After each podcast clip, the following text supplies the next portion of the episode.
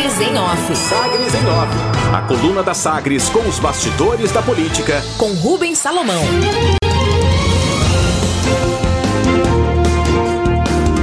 Obrigado, Samuel Straioto. Tudo bem? Bom dia. Bom dia, Rubens Salomão. Bom dia, Sileide Alves. Aos nossos ouvintes aqui do Sinal Aberto, edição da manhã. Que isso, é um prazer te eh, substituir e que desafio, viu? a vinheta já diz que é com Rubens Salomão. Eu estou aqui de volta, recuperando, recuperado, e Samuel Straioto, portanto, acompanhando como sempre, mas nesses últimos dias também, nas edições da coluna Sagres em Off, nos bastidores da política. Com você, Samuel. Será encaminhado hoje ao Ministério Público de Goiás relatório elaborado pela equipe responsável pelo plano diretor na Prefeitura de Goiânia. A conclusão é de que a expansão da macrozona urbana proposta por vereadores é inviável. A resposta atende recomendação feita pelo Ministério Público, que solicitou ao Executivo estudo sobre o impacto das emendas propostas por parlamentares durante a tramitação do projeto. Um grupo de vereadores havia apresentado em setembro três emendas que aumentavam o tamanho da macrozona construída de Goiânia, ou seja, a área urbanizável da cidade em 27,37%. A proposta encaminhada pelo Passo Municipal em julho de 2019 já previa um aumento da área urbana de 4%, ou seja, se as emendas fossem aprovadas, o aumento da área da cidade poderia chegar a 32,68%. A coordenadora do projeto do plano diretor e secretária municipal de finanças, Zilma Peixoto, explicou a Sagres em off que o aumento da área territorial urbana não é viável. A resposta é uma a uma, né? Então, assim, são 220. Lá contém emendas que realmente não, não possibilitam ao município né, fazer a implantação ou, ou fazer a regulamentação, tendo em vista os custos, principalmente quando se fala aí da, da ampliação da macrozona. Isso implica ao município gastos significativos, né? com, com, com é, serviços públicos, com equipamentos comunitários, com equipamentos públicos, é, em levar por parte das concessionárias água, energia elétrica. Tudo isso não foi discutido. Então você não entende o contexto. Isso também não veio é, posicionado através dos relatórios da Câmara, para que você pudesse mensurar. Então a gente compreende que isso é, é o componente mais é, é maior quando você fala de economicamente não viável. Né? Então impõe à prefeitura um custo que ela não está preparada nesse momento para absorver. E se houvesse necessidade, é óbvio que você ia trabalhar nessa direção. Mas Goiânia tem muitos vazios urbanos, não justifica adicionar um custo para a prefeitura de alavancagem de macrozona. Muito bem, secretário. Tendo em vista que a gente tem muitos espaços urbanos ainda a serem ocupados. Foi levado em consideração custos para se implantar infraestrutura nas regiões propostas, por exemplo, água tratada, esgotamento sanitário e energia elétrica. Reforma administrativa.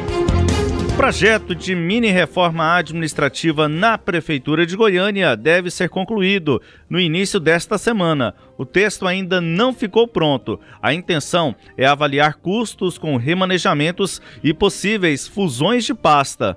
Uma previsão é de se criar a Secretaria de Captação de Recursos Públicos e Projetos e promover a separação das áreas de educação e esporte a comissão de transição volta a se reunir na manhã desta segunda-feira e o assunto deve ser avançado.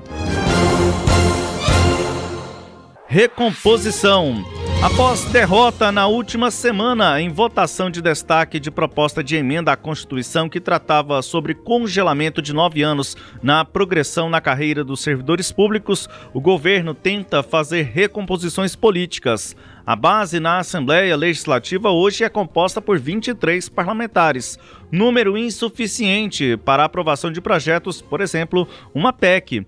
Um primeiro passo é a troca de Ernesto Roller pelo deputado estadual Tião Caroço na Secretaria de Governo. Neste caso, assumiria cadeira no Legislativo a vereadora por Goiânia, doutora Cristina do PL.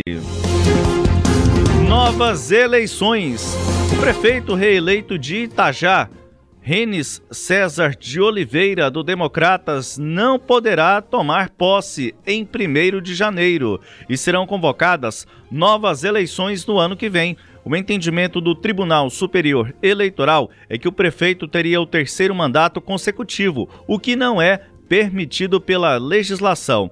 Decisão foi proferida neste final de semana. Renes foi vice-prefeito da cidade no período de 2012 a 2016 e durante este mandato ele exerceu o cargo de prefeito por 12 dias. Em 2016 foi eleito prefeito e agora em 2020 foi reeleito. Iporá o Tribunal Superior Eleitoral julgou favorável o recurso do prefeito de Iporá, Nassoitan Leite, do PSTB. Ele havia sido acusado de abuso de poder econômico e gastos ilícitos de recursos na campanha durante o pleito de 2016. Nassoitan Leite havia sido afastado do cargo em novembro. Com a decisão favorável, o prefeito foi reconduzido ao cargo de prefeito do município. Além disso, a sentença solicitou que fosse suspensa a liminar que tornava Nassoitan inelegível, pois no sistema do Tribunal Superior Eleitoral constava como registro indeferido de candidatura. Os destaques da coluna Sagres em Off estão disponíveis no sagresonline.com.br. Amanhã, Rubens Salomão retoma a coluna Sagres em Off. Obrigado, Samuel. Estranhou os destaques de hoje, Cileide Alves. Pois é, né? Vamos ver como é que o, o que que o próximo é, prefeito, a próxima gestão da prefeitura de Goiânia vai fazer com essa, esses pareceres aí que a secretaria, né, de, de, de, finanças, porque a secretária Zilma ela que acompanhou a reforma, mas de qualquer forma é uma proposta da prefeitura aí contrária a essas é, emendas apresentadas no escurinho, né, da noite lá na, na Câmara de Goiânia. A Câmara também muda de composição, assim como a Prefeitura, então acho que essa discussão deve zerar, né? É a expectativa, não sei o que, que vocês acham. E aí, Samuel, qual a expectativa? É isso, né?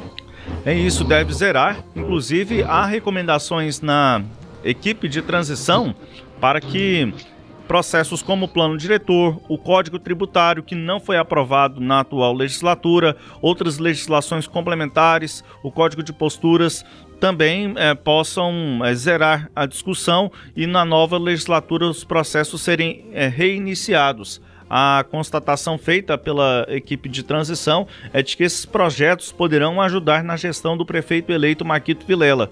E daí a necessidade de apresentar relatórios neste momento.